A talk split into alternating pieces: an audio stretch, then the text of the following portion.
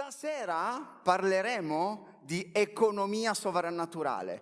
In che modo Dio ci sostiene, provvede tutto quello di cui noi abbiamo bisogno in una maniera strana, sovrannaturale. Il prossimo sabato sarà l'ultimo, l'ultimo sabato in cui faremo questa serie di Stranger Things eh, e sarà un sabato speciale, sarà un sabato particolare perché chiuderemo questa serie con il laboratorio del sovrannaturale.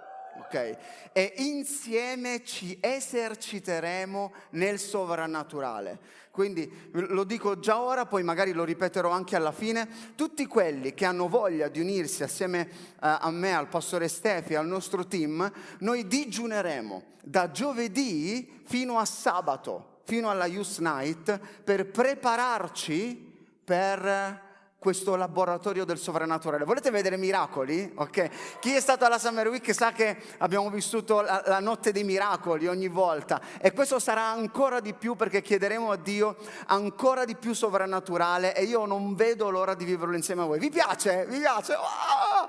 Eh, io sono disposto, ho detto Dio, noi siamo disposti a tutto aiutaci. Io penso che ognuno di noi in questo periodo, in queste settimane, sta vivendo delle cose nuove, sta vivendo delle cose che magari non aveva vissuto fino ad ora. Dio sta rompendo dei nostri schemi, un nostro modo di pensare. A volte anche il modo in cui ci aspettiamo le cose da Dio non è nel modo in cui noi ce l'aspettiamo. E stasera lo vedremo. E io non vedo l'ora di vivere in maniera ancora più pratica, già lo stiamo facendo, ok? Ma lo faremo insieme durante la Youth Night. Quindi economia sovrannaturale. Stasera io vi parlerò di tre storie in maniera particolare, ok? Vi parlerò di Elia, eh, la vedova di Sarepta, poi vi parlerò di Gesù, e la moltiplicazione dei pani e dei pesci e poi vi parlerò anche di un'altra storia della pesca miracolosa, di quando Gesù è andato dai discepoli e ha detto mettete le reti dall'altra parte e hanno avuto la pesca miracolosa. Quindi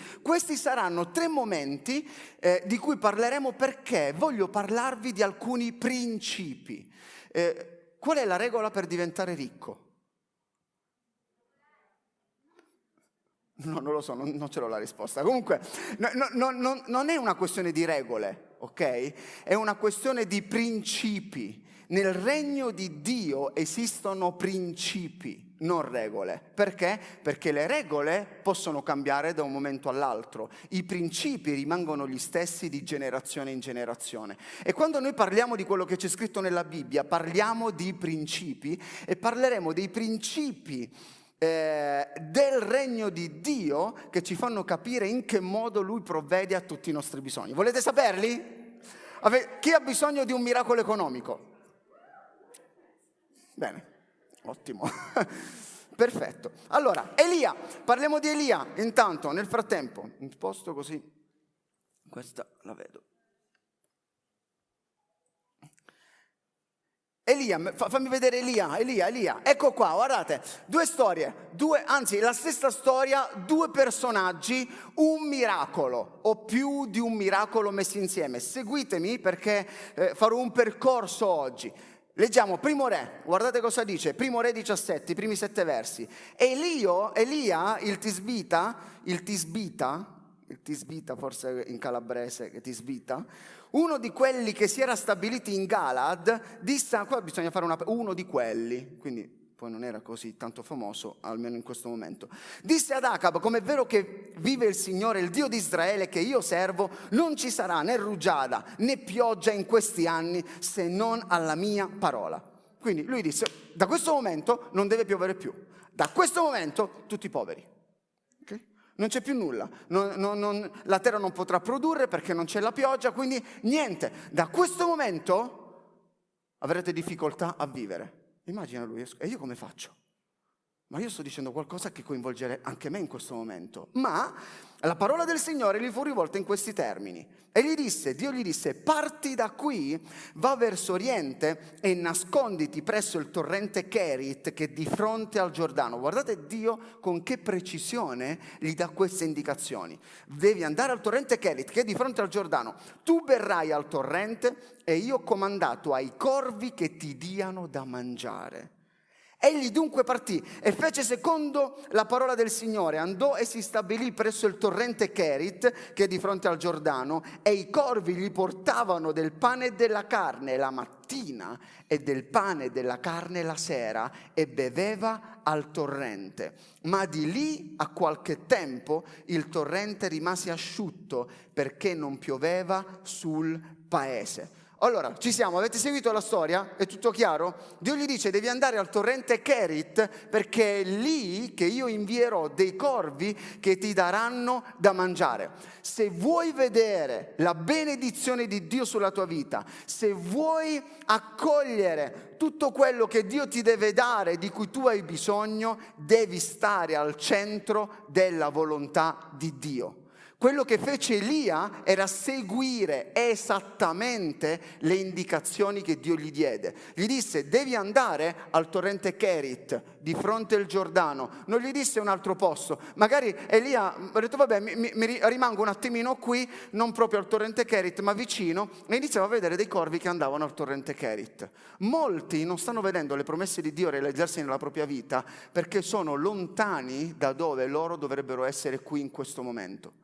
Sapete che le promesse di Dio hanno, hanno un effetto boomerang. Quando lui ti fa una promessa, tu devi, devi, rimanere lì al centro della sua volontà, perché il boomerang ritorna soltanto dove la volontà di Dio è stata espressa nella tua vita. E molti dicono, ma perché non sto vivendo l'abbondanza di Dio? Perché probabilmente ti sei spostato. Stasera devi cambiare la tua posizione devi modificare la tua posizione se vuoi vivere questo, questo, tipo di abbondanza. I corvi, i corvi ragazzi, qua stiamo parlando di trovare un nuovo lavoro, Dio gli ha dato da mangiare con i corvi, vi rendete conto? Un corvo verrà e ti porterà un panino. Ma voi, questo non è, è successo, un panino. Io mi chiedevo, ma chi è che faceva i panini? Perché immagino gli angeli o qualcuno che faceva un panino, lo alzava la mano, arrivava il corvo e glielo portava di lì. Era Uber, Uber, l'Uber dei tempi della Bibbia, Just Eat, ecco, panini. Arrivano i corvi e portano i panini. È assurdo. A noi sembrano delle storie incredibili. Un corvo, un corvo è carnivoro. Come può portarti la carne? Un corvo la carne la mangia, ma qui in questo caso il corvo stava portando la carne ad Elia. I corvi di solito vanno a cercare la carne, non la portano la carne. E voglio condividere con te questo principio, scrivilo, prendi appunti. Ci sono delle situazioni difficili nella vita, forse anche come questo periodo che stiamo vivendo di Covid, che sembrano che vogliano toglierci qualcosa, ma in realtà Dio le userà per portarci qualcosa e farci vivere la benedizione. Tutti quelli che stanno dicendo no, questo Covid è questo corvo che sta mangiando tutta la nostra carne e Dio dice nel mio regno i principi funzionano come dico io e nel mio regno io farò in modo che questi corvi che vi stanno distruggendo e stanno mangiando la carne vi portino carne perché siete miei figli e io vi ho promesso questo. È così che funziona nel regno di Dio la sua economia. Ci sono molti qui che in questo anno hanno trovato dei lavori anche dei buoni buoni lavori.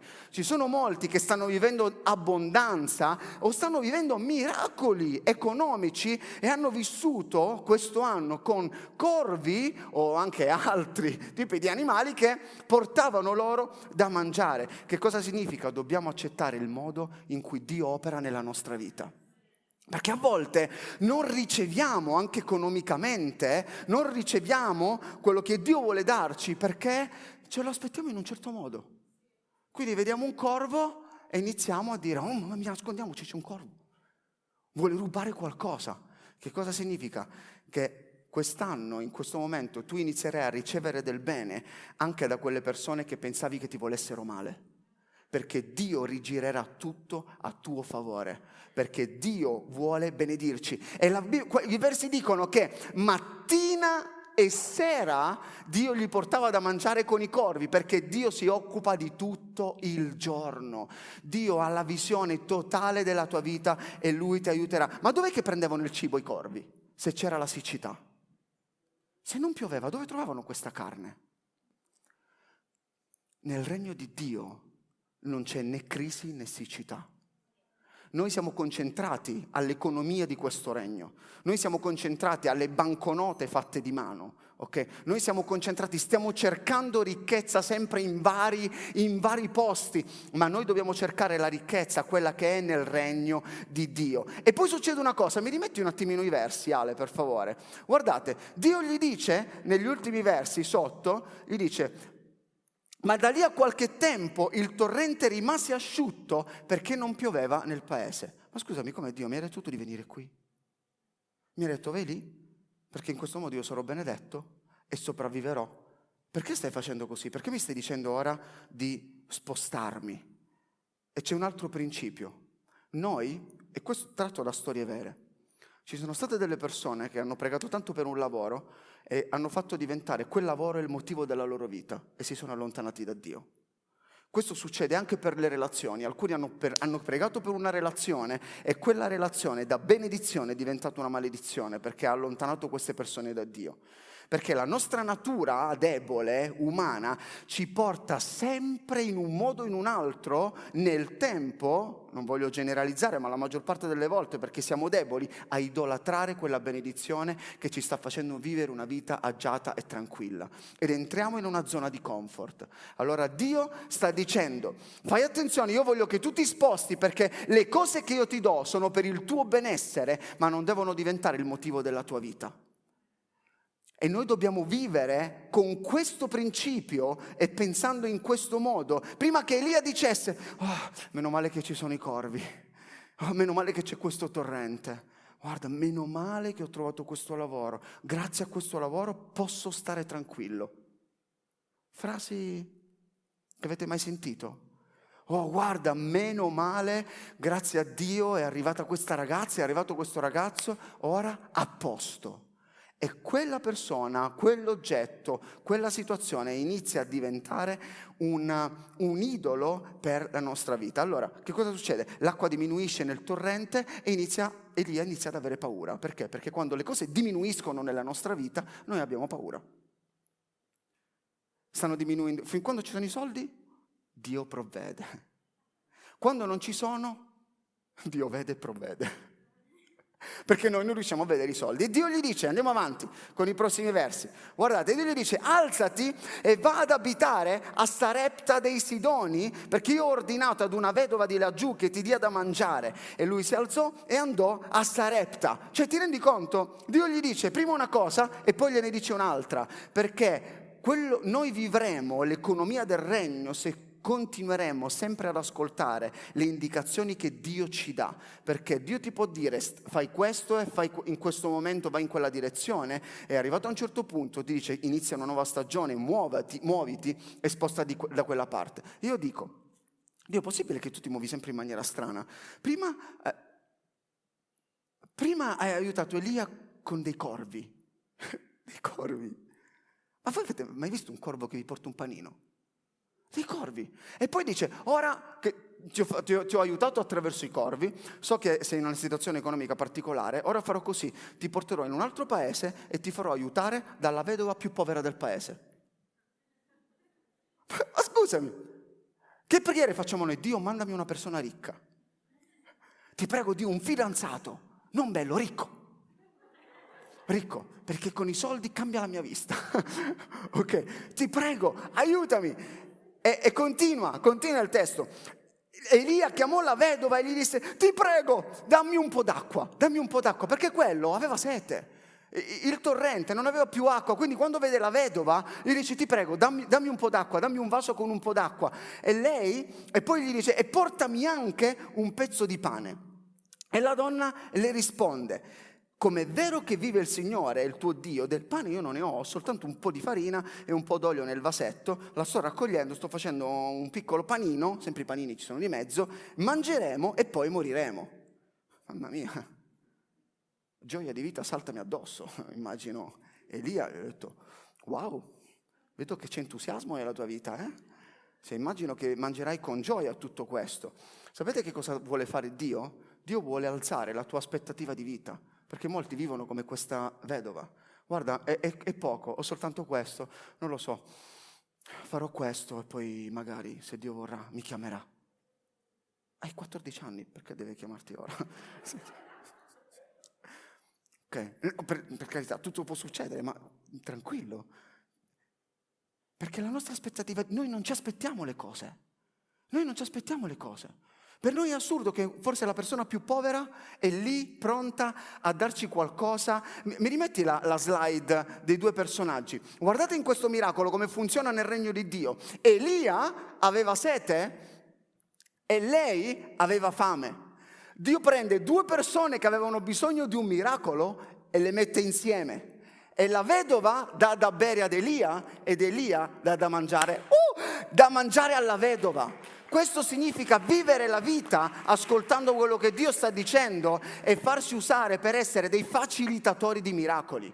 E noi in questa settimana questo sarà la sfida, cercare di capire chi è quella persona a cui dobbiamo facilitare il miracolo? Un, qualcuno sarà Elia, qualcuno sarà la vedova di Sarepta, ma insieme creeremo un miracolo unico. Vi piace? Vi piace? Sarà bellissimo. E poi la vedova continua e dice, eh, no, eh, come si chiama? Elia gli risponde alla vedova quando lei era un po' depressa. Elia le disse, non temere, va e fa come hai detto, ma prima falla per me.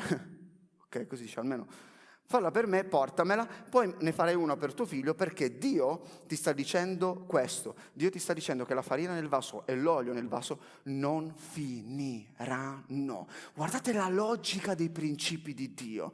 Guardate la logica. Noi viviamo con un'aspettativa di vita e la paura è la peggiore consigliera che noi possiamo avere in quel momento lì. Perché la prima cosa che Elia le dice è non devi avere paura. In questo momento è la paura che ti sta consigliando. Non ho i soldi per fare l'università, non ho i soldi per fare questo viaggio e investire nella mia vita, non ho i soldi neanche per dare l'offerta, non ho questo, non ho l'economia per vivere in questo modo, non riesco a pagare le cure che deve fare mia madre, non riesco. E viviamo in un'aspettativa di vita che è alimentata dalla paura. Io voglio dirti una cosa, Dio ti sorprenderà. Pensa, la vedova che pensava di star morendo lì in quel momento si ritrova Elia che le fa un miracolo. Ed Elia che pensava, e ora come farò? Ha trovato la vedova che ha alimentato anche il bisogno di Elia. Non è meraviglioso il regno di Dio? State comprendendo come si, come si muovono i principi nel regno di Dio? Alzate la mano se è tutto chiaro ok? È fondamentale imparare a vivere in questo modo. Andiamo avanti, altra storia, moltiplicazione dei pani e dei pesci. Quanti di voi conoscono questa storia? Ok, ripasseremo alcuni principi, magari qualcuno non conosce questi principi. Noi abbiamo Gesù da questa parte e dall'altra parte abbiamo Michele. Il bambino si chiamava Michele. Ok? Michele aveva cinque pani e due pesci. Ok? Eh? Pierino, Pierino. Pierino, va bene Pierino, Pierino. Ok, no, Pierino è brutto, mi ricorda una... Michelino, Michelino. Abbiamo Michelino. Qui abbiamo Gesù che si trovava davanti una 15.000 persone, perché erano 5.000 uomini, e qui abbiamo Pierino eh, che si trovava davanti eh, dei discepoli aggressivi che stavano cercando di rubare la sua merenda. Ok? Quindi c'erano due persone, ho detto Pierino, Michelino. Michelino. Leggiamo i versi, leggiamo i versi. È il secondo nome, è del sud, Michelino Pierino. Ok. Dice così, e Gesù disse loro, non hanno bisogno di andarsene, perché i discepoli gli hanno detto, dai, mandali a casa, mandali a casa, perché qua finisce male, qua arriva pranzo, e mandali a casa. No, non, ha, non dobbiamo mandarli a casa, dategli voi da mangiare. Quando Dio ti chiede è quando Dio ti chiede un miracolo e tu primo sei povero. Impareremo questo principio. Uno dei suoi discepoli, Andrea, fratello di Simon Pietro, gli disse, ah, c'è qui un ragazzo che ha cinque pani e due pesci, ma che cosa sono per così tanta gente? E Gesù gli disse, portateli qui portateli qui. Guardate Andrea gli, a, a, a, come ragiona Andrea, e, e, e, questa è, è la mentalità del nostro mondo, ok? Non del regno di Dio. E così ci sono dei momenti in cui noi non possiamo lavorare con la logica e con la ragione, perché la logica può diventare la madre del pessimismo. C'è un bambino con cinque pani e due pesci, non può fare nulla, guarda quanta gente abbiamo, che cosa vuoi fare? Vuoi dare una briciolina? Una storia che conoscete già, perché iniziamo ad agire con la logica. Ma io devo pagare 1200 euro di tasse universitarie, ho soltanto 7 euro. Ma sì, andiamo al Mac. No? Facciamo così. No, non dobbiamo fare così. Non dobbiamo mangiare il seme. Molte volte noi non abbiamo la benedizione di Dio perché mangiamo il seme perché siamo rassegnati, anziché investire, mangiamo il seme. Quando arrivano i cinque pani e i due pesci a Gesù, lui non vede cinque pani e due pesci, lui vede il miracolo. Quando tu vedi il poco che è nella tua vita, non devi vedere il poco, devi imparare a vedere il miracolo e deve cambiare la tua visione. Ci sono delle cose nel regno di Dio che sono fuori dalla nostra portata, ma non devono essere fuori dalla nostra vista. Questo significa. Sapete qual è la moneta del regno di Dio? Ogni nazione ha una moneta. Sapete? In Italia qual è la moneta? In Inghilterra? Nello spazio? Bitcoin. Okay.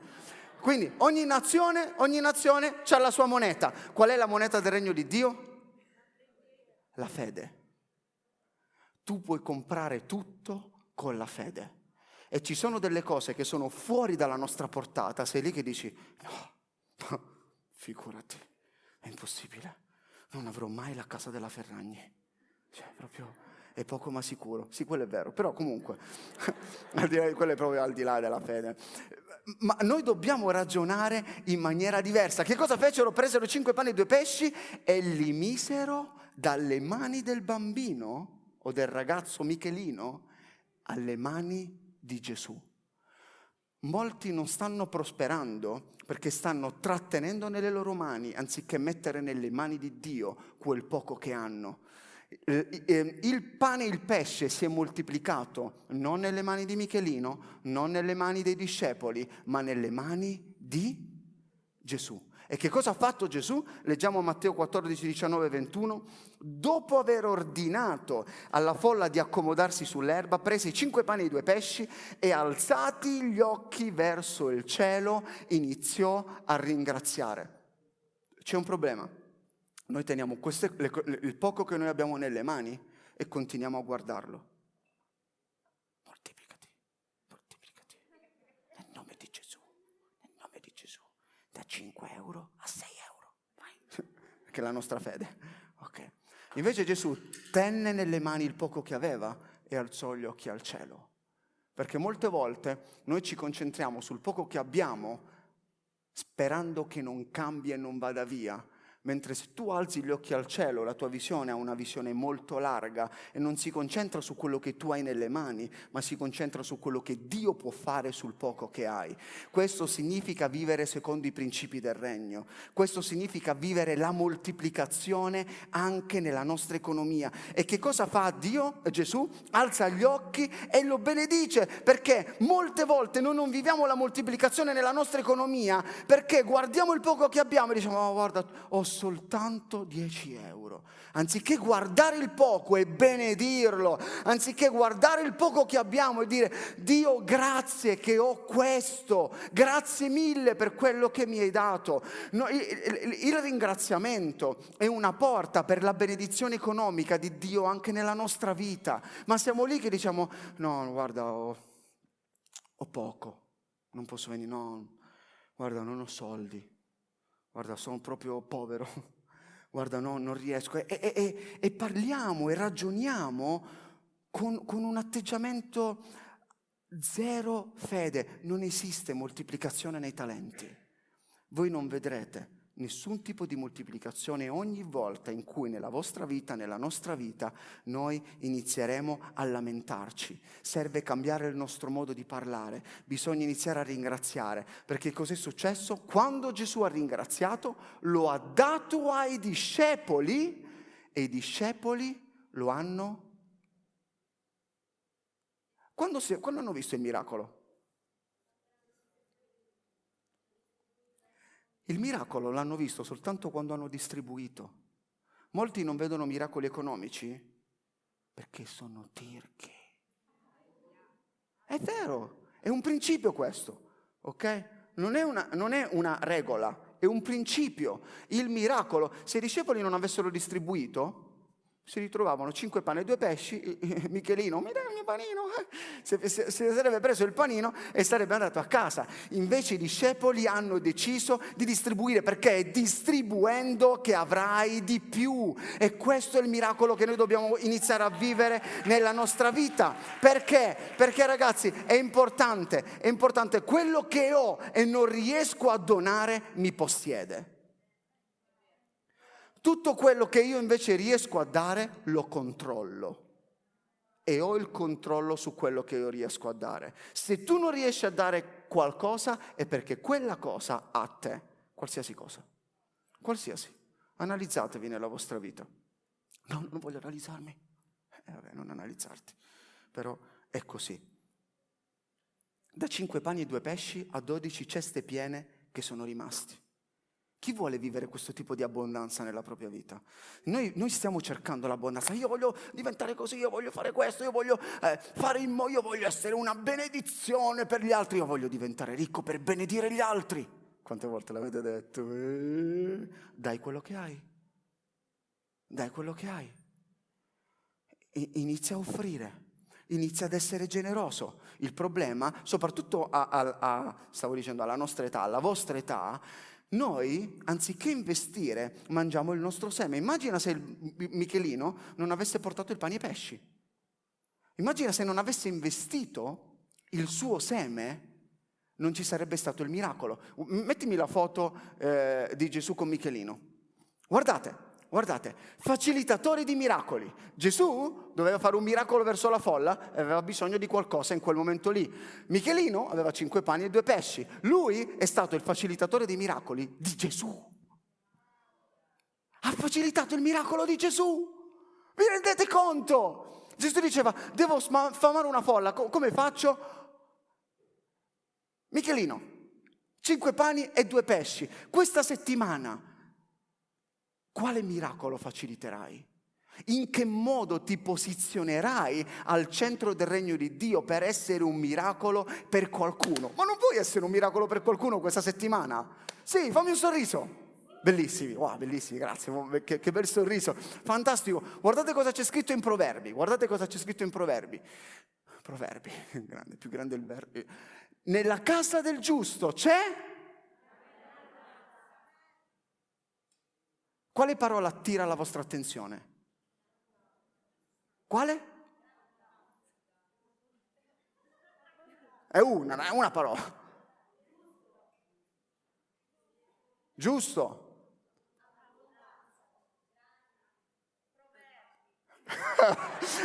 Effettivamente non dice abbondanza, dice grande abbondanza. Io sono venuto perché loro vivono una vita piena, una vita abbondante. E questa è la vita che stai vivendo. Perché se non è questa la vita che stai vivendo, allora c'è qualcosa che bisogna riposizionare nella nostra vita. E non parlo soltanto a livello economico, perché qui stiamo parlando di, eh, di provvidenza di Dio. Dio ti dà in tutti i modi. Significa che tu puoi stare tranquillo. Dio manderà qualsiasi altra persona a provvedere per te. Terza storia. Terza storia, pesca miracolosa. Chi conosce questa storia? Vai. Terza storia, guardate che uomini muscolosi. Qua c'erano i discepoli che stavano pescando e qui ci sono chi? Un'altra barca. Leggiamo il testo.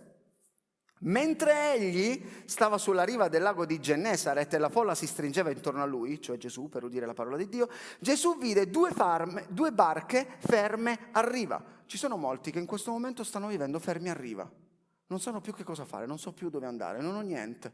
Ho fatto tutto quello che dovevo fare e in questo momento non so in che direzione andare. Da esse i pescatori erano smontati e lavavano le reti. E montato su una di quelle barche, che era di Simone, lo pregò di scostarsi un poco da terra. Poi sedutosi sulla barca insegnava alla folla. Come ebbe terminato di parlare, disse a Simone, prendi il largo e gettate le vostre reti per pescare. E Simone rispose, maestro, ma è impossibile, tutta la notte che abbiamo lavorato, ci siamo affaticati, ci siamo stancati, non abbiamo preso nulla. Ma alla tua parola io getterò le reti dall'altra parte. Guardate, G- Gesù sta vedendo che molti di voi hanno le barche lì parcheggiate. E una barca è inutile se non va fuori dal porto. Non ha senso che stia lì. Lui non ha chiesto, com'è, state bene, tutto ok? No, Gesù gli ha, de- gli ha dato direttamente l'indicazione. Gli ha detto, fai questo, questo e questo e getta le reti dall'altra parte. Guardate, Gesù, quando gli dice in questo modo, non gli ha detto il risultato. La parola di Dio è così sicura quando agisce che lui non ha bisogno di dirti quello che succederà quando la sua parola accadrà. È talmente sicuro che lui non ti dice se fai così succederà questo. Fai così. È nel fare, è nell'azione di fede che tu vivrai il risultato nella tua vita. Gesù non gli ha detto, guarda, hai sbagliato, hai fatto un errore, perché molte volte noi umani, nel regno umano, eh, sottolineiamo l'errore per dire dovevi fare in questo modo. Lui gli ha detto semplicemente, fai in questo modo, hai sbagliato regno, qui si pesca a sinistra, da noi si pesca a destra, fallo dall'altra parte, ok? E, e c'è un altro requisito importante per muoversi nell'economia del regno di Dio, agire. Pietro ha agito lui si è alzato e ha fatto quello che Gesù gli aveva detto. E voglio dirvi questo, se noi mettiamo in atto la stessa fede di Pietro, andiamo avanti. Simone disse, ah, gettatore, è fatto così, presero una tal quantità di pesci che le loro reti si rompevano. Allora fecero segno ai loro compagni dall'altra barca di venire ad aiutare. Tante volte quando noi siamo benedetti, sei lì speriamo che non mi ha visto nessuno. Speriamo che non mi ha visto nessuno. Sei lì che nascondi. E Pietro invece era stato così benedetto che ha dovuto dire Ehi, aiutateci, non ce la facciamo da soli. Che cos'è che ho imparato da questa storia? Un altro principio per la nostra economia. Se mettiamo in atto la stessa fede di Pietro, dovremmo chiedere ad altri di aiutarci a trasportare la quantità enorme di benedizioni ricevute da Dio. Perché quello che Dio ci dà non è poco. La nostra mente è sempre settata con poco. Noi siamo abituati a vivere una vita di sufficienza di sopravvivenza. Speriamo che e non una vita di abbondanza. E questo è meraviglioso. Pietro è stato benedetto così tanto che ha avuto bisogno di chiamare tutti gli altri, ma se non ci fossero state le altre barche, tutto quel pesce si sarebbe perso. Quindi cos'è che ho imparato qui? Se non condividi, perdi quello che hai. Tutto quello che non condividi verrà disperso. Ci sono molti che hanno dei tesori nella propria vita, non li stanno condividendo e in questo modo non riuscite ad influenzare anche gli altri. Non importa la quantità, non importa l'intensità, c'è un tesoro, è il vostro tesoro, non è il tesoro di qualcun altro, è quello che Dio ha dato a voi. Impariamo a condividere, questo è un altro principio del regno di Dio, la condivisione, non l'ha inventato Mark. La condivisione non è di Facebook o di Instagram, è il regno di Dio che ha inventato la condivisione. Perché? Quando Dio ti dà una benedizione non starà mai tutta nelle tue braccia e quindi sarai costretto ad aprirle per condividerle con gli altri. E Dio in questa settimana continuerà o inizierà a darci così tante benedizioni che noi dobbiamo iniziare a condividerle con gli altri. Vi piace? Siete disposti a condividere queste benedizioni con gli altri? Vi racconto una piccola storia, uno dei miracoli economici, l'ultimo probabilmente, anzi uno degli ultimi, uno dei, eh, degli ultimi miracoli economici che eh, Dio ci ha dato. Io praticamente abbiamo, um, abbiamo venduto tanti libri okay, di Gesù senza glutine. E lo Spirito Santo mi ha detto, io voglio che tu dai tutto quello che tu prenderai a una persona. Dio mi ha messo nel cuore questa persona e, e io dicevo, Dio in questo momento ci servono proprio questi soldi e, e, sono fondamentali, ma veramente, proprio a livello di sopravvivenza. Ti prego, mandami un canarino per darmi un, un, una conferma, qualcosa. Ma era talmente forte. Aspetta, questa roba me l'ha detta prima che il libro andava in stampa. Ho detto, mia, vabbè, non è che eh, qui in Italia diventi ricco con i libri, però comunque eh, eh, ero lì che Dio mi stava dicendo no, magari riesco a prendere quel qualcosina e lo posso reinvestire, posso vivere. Lo Spirito Santo mi ha detto questo.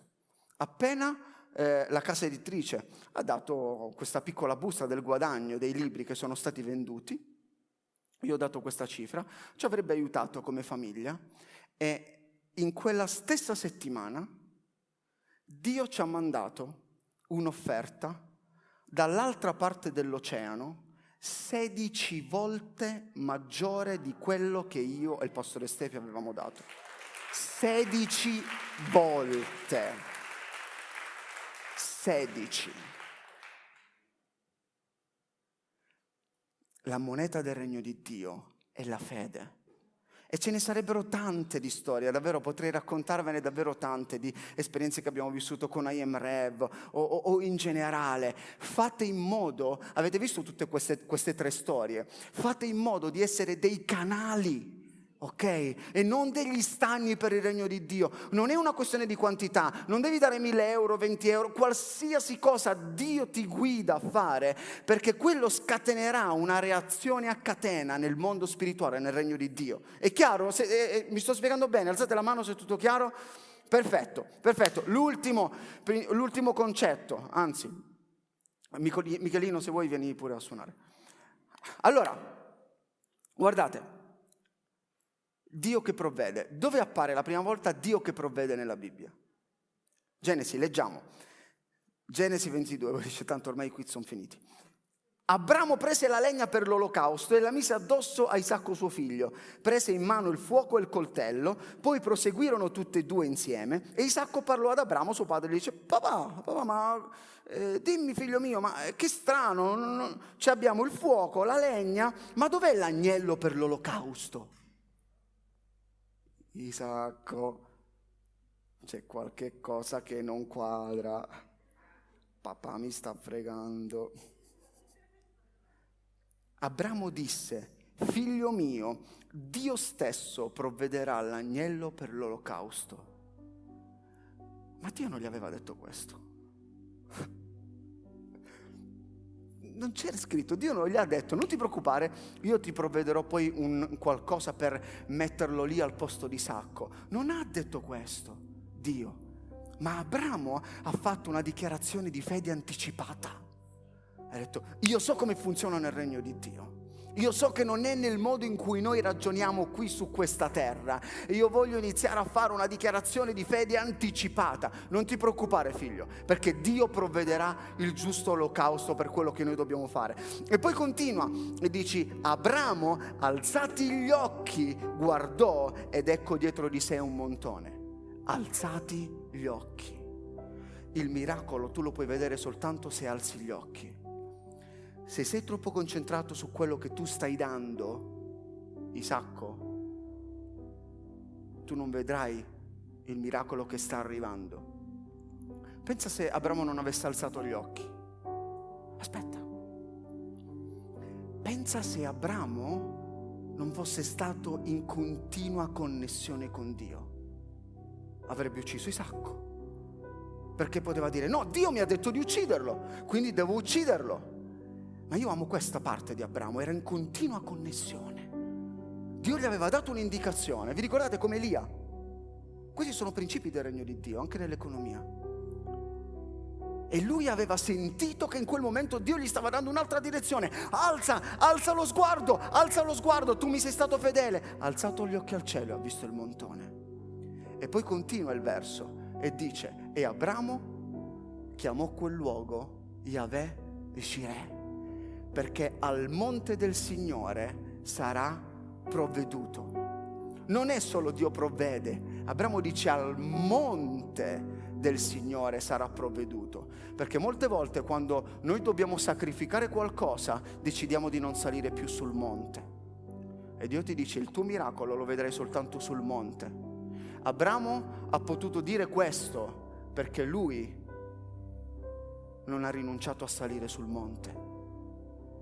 Il monte è una salita, ti stanchi, c'è uno sforzo, c'è un investimento, vuoi mollare, preferisci scendere, la discesa è più facile, ma Dio ti dice continua perché è lì che sul monte che voglio provvedere questo miracolo. E voglio lasciarvi con quest'ultima frase, e per questa settimana. Molte volte Dio non provvede per te finché tu non sei disposto a provvedere per gli altri. Avete visto come si incastrano queste storie? Elia con la vedova, ognuno di loro ha provveduto per l'altro. Pff, grande miracolo. Gesù con Michelino, ognuno di loro è stato un facilitatore di miracolo, di miracoli per la loro vita. Abramo, Isacco, Dio hanno collaborato insieme, rimanendo connessi con il cielo, perché quello che noi dobbiamo ascoltare è quello che avviene nel regno di Dio.